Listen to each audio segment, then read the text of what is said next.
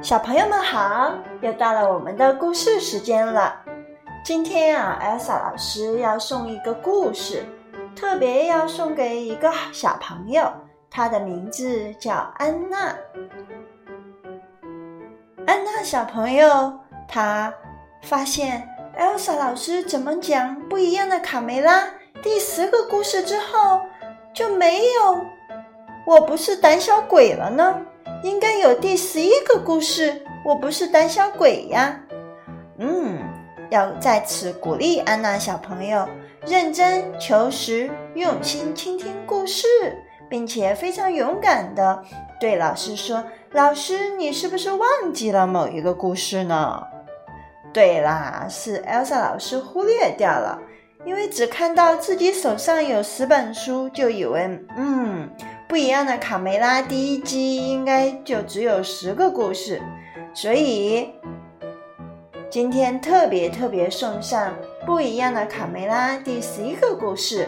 我不是胆小鬼，小耳朵们准备好，故事这就开始啦。鸡舍里传来一级战斗警报，卢茨佩罗扇动着翅膀，高声喊道。有情敌，赶快占领制高点！鸡妈妈和孩子们，快点躲起来！不远处的森林边上，一只饥饿的黄鼠狼正两眼紧紧地盯着鸡舍。它舔舔嘴唇，想象着所有鸡蛋都被它吞入肚中的情景，心满意足地打了个嗝。小公鸡们纷纷站到围墙上，为了震慑敌人。他们一个个雄赳赳地展示出自己的肱二头肌，想让黄鼠狼知难而退。饥肠辘辘的黄鼠狼看到小鸡们没被吓跑，便嘲讽道：“瞧你们这帮小鸡，除了会摆几个花架子，还能干什么？比鸡肉吗？我也有！肮脏的家伙！”在我揍你之前，赶紧滚远点儿！小胖墩儿愤怒地喊道。大嗓门儿接着叫阵：“你吓唬不了我们，有本事你过来呀！看我不把你打成肉酱！”为什么这个坏蛋总是在我们鸡舍附近转悠？卡门不解地问妈妈。因为很简单，因为他是黄鼠狼。天气越来越冷了，这家伙没有过冬的食物，就打起咱们的主意。他想冲进鸡舍，抢走我们的鸡蛋。野蛮的家伙想抢走我们的鸡蛋，没那么容易！卡梅利多，卡梅利多愤怒地冲了出去。被激怒的小公鸡们吵吵嚷嚷地要去教训一下黄鼠狼。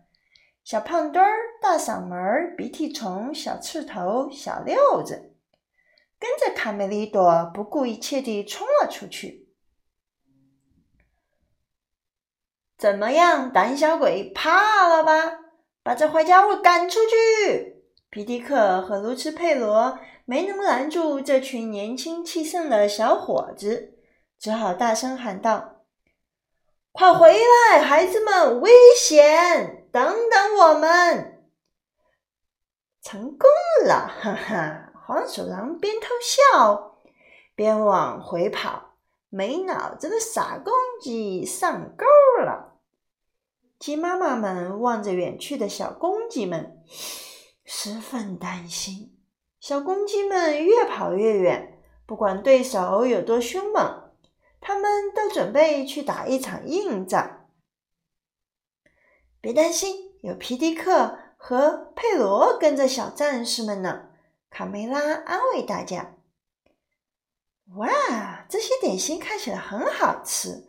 卡门惊奇地喊道：“出什么事了？为什么大地在颤动？”贝里奥说：“不好啦！”卡莉姨妈惊慌地大喊：“大难临头啦！”森林里出现了很多可疑的身影，大家赶快回鸡舍！不要惊慌！卡梅拉大喊道：“照看好孩子们，一个一个进屋。”卡门和贝里奥停下脚步，帮着呼喊：“小迷糊、小淘气、小贝克，别玩了，外面有危险，赶紧回家！”砰咚，大地像在震动一样，太恐怖了！一群凶恶的黄鼠狼在强盗巴巴的指挥下，高声叫嚷着跨过围墙，向鸡舍冲了过来。这下完了！强盗爸爸带领他的四十大盗冲过来了。卡梅拉紧张的透不过气来。他们十分残忍，会生吞鸡蛋。更可怕的是，他们会杀了我们，将鸡舍洗劫一空。我的计划成功了！强盗巴巴怪声笑道：“鸡舍里只剩下母鸡了，孩子们，瞧，我们的大餐就在眼前。”进攻吧，哈哈！卡梅拉和小卡门鼓起勇气，试图与敌人谈判讲和。在你们还没有犯下不可挽回的错误之前，我请求你们听我妈妈说几句。爸爸先生，卡梅拉清清嗓子说：“所有的医生都告诫说，不要生吞鸡蛋，这样对身体不好。”卡门接着说：“在森林里还有很多美味的食物，比如蘑菇、胡桃、榛子。我们又不是松鼠。”黄鼠狼们轰然大笑。“行了，我们知道那些健康食谱。”强盗巴巴笑道，“每天要吃五种水果和蔬菜，但是对我们来说，有鸡蛋就够了。进攻！进攻！”鸡妈妈们在小鸡们的帮助下组织防御。别害怕，卡门，贝利奥说：“有有有我在呢。”爸爸什么时候才会回来呀？只有他才能保卫家园，赶走这帮强盗。森林那边，小公鸡们对可恶的黄鼠狼穷追不舍。他们要教训一下这只黄鼠狼，让他知道小鸡也是不好惹的。回来，回来！皮迪克大声喊道。但小公鸡们已经被胜利冲昏了头。逮到你了！哈哈哈！看，他笑得尿裤子了！哈哈，我们赢了！鸡舍里，鸡妈妈们相互安慰着。没准儿。农场主瓦丽娜会听到这里的吵闹声，然后提着枪过来打死这帮坏蛋。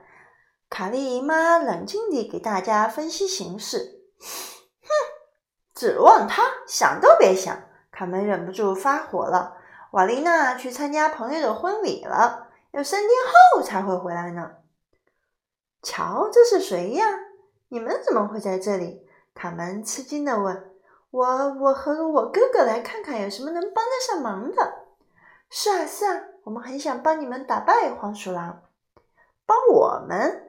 那也不用躲到篮子底下吧？贝里奥愤怒地说。啊，炮弹！擒贼先擒王，对，就是他了。卡门突然冒出一个好主意，就像灵感啪出现了一样。这是什么武器？贝里奥问。超级炮弹，呵呵呵，我们准备好了。刺猬兄弟挤在篮子里，哼哼唧唧地说：“谁要后悔，谁就是小狗。”小鸡们把鸡舍的门打开了，发射！砰砰砰！哎呦，我被击中了！我被长满刺儿的炮弹击中了啊，好疼！强盗巴巴疼的。逃离了战场，他带来的四十大盗也跟着撤退了。鸡舍保卫战首战告捷，鸡妈妈和小鸡们为庆祝胜利，开心地唱起了歌。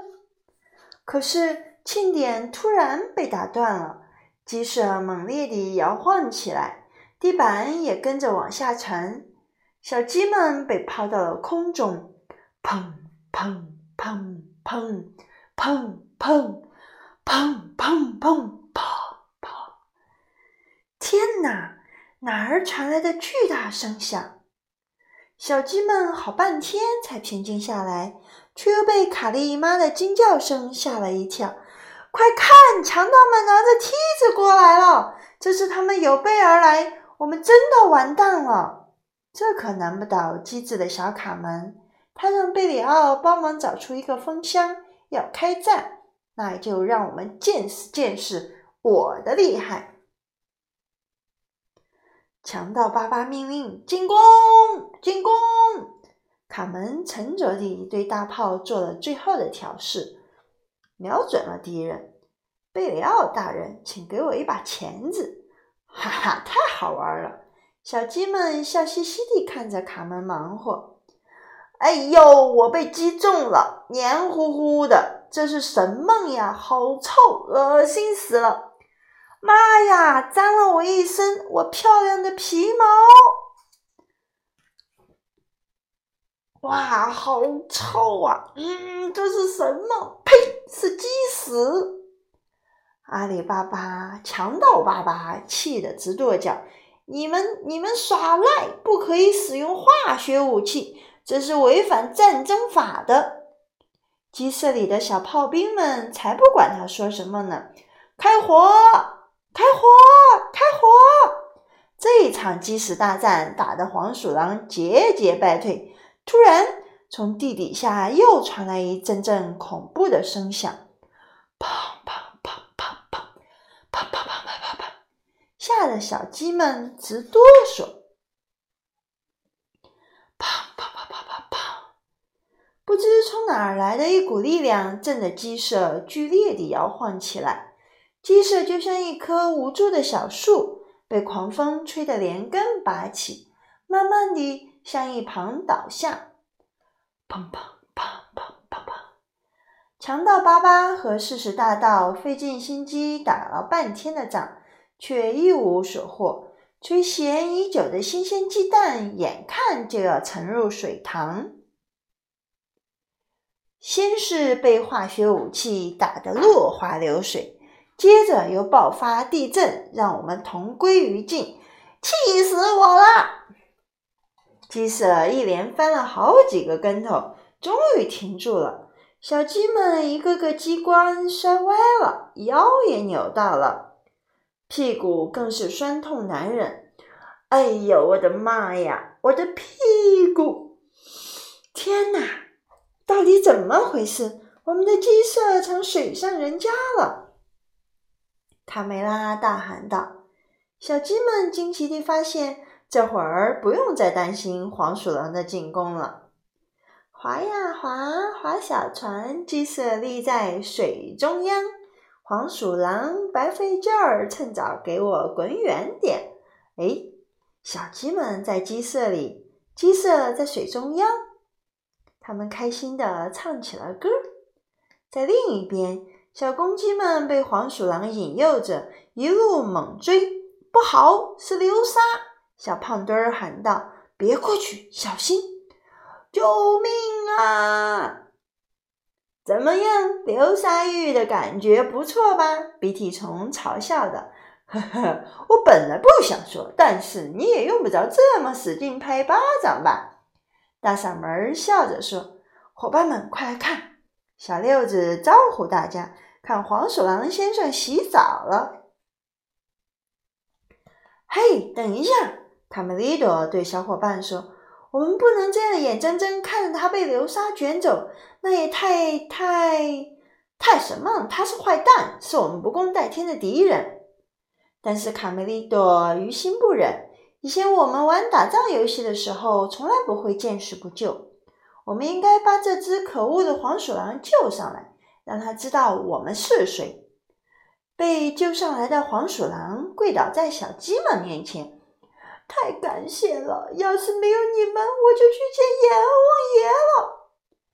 作为交换，卡梅利多提议道：“你们不许再攻击鸡舍了，我保证。”黄鼠狼连忙答应。为了表示诚意。他马上把自己的武器献给了胜利者，然后趁小公鸡们还没改变主意，迅速地消失在丛林中。唉，虽然晚了一步，皮迪克和卢茨佩罗还是气喘吁吁的赶到了。小伙子们，我们都看到了，我们远远地看到了，真了不起！祝贺你们，勇敢的战士！强盗巴巴气气得像跳蚤一样上蹦下跳，他没法忍受自己竟然被一群母鸡给耍了。我是谁？我可是强大的、强强大的、伟大的强盗爸爸！他指挥四十大盗偷来卢茨佩罗的木桶，看你们的了，看我们的了！登陆，小伙子们！鸡舍现在就像一座漂浮的城堡，眼看着穷凶极恶的黄鼠狼就要划过来了，小鸡们再也找不出可与之对抗的武器。他们决定先想办法和敌人谈判。这个谈判要讲究技巧，既要斗智，又不能让对手察觉出自己在耍小聪明。但要是谈判失败了怎么办？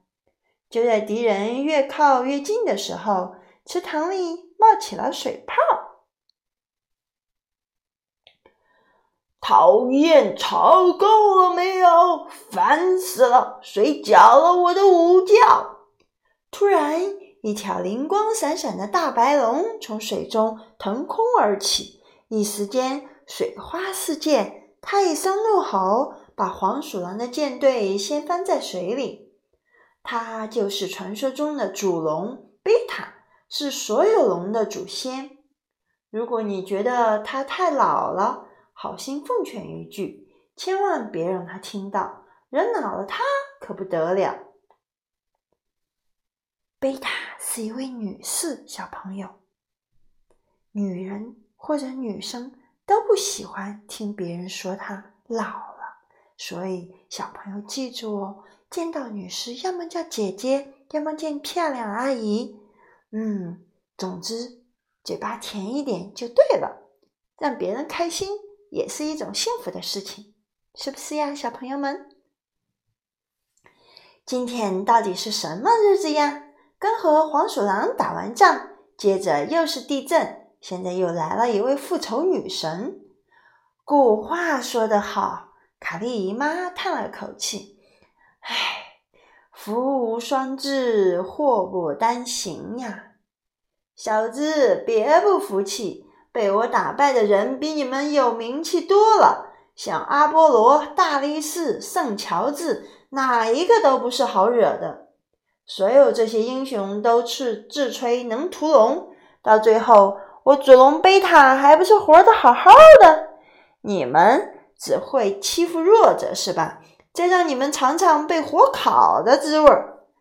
饶命啊！饶命啊！祖龙奶奶，我们以后再也不敢了。黄鼠狼哀求道：“没什么以后了，速战速决，别跟我来这套骗人的把戏。”一切该结束了，永别了强盗巴巴和四十大盗。只见黄鼠狼们被贝塔奶奶的龙火烧的啊，上蹿下跳，赶紧逃命。你们好，女士们、小姐们，贝塔的声音变得十分温柔。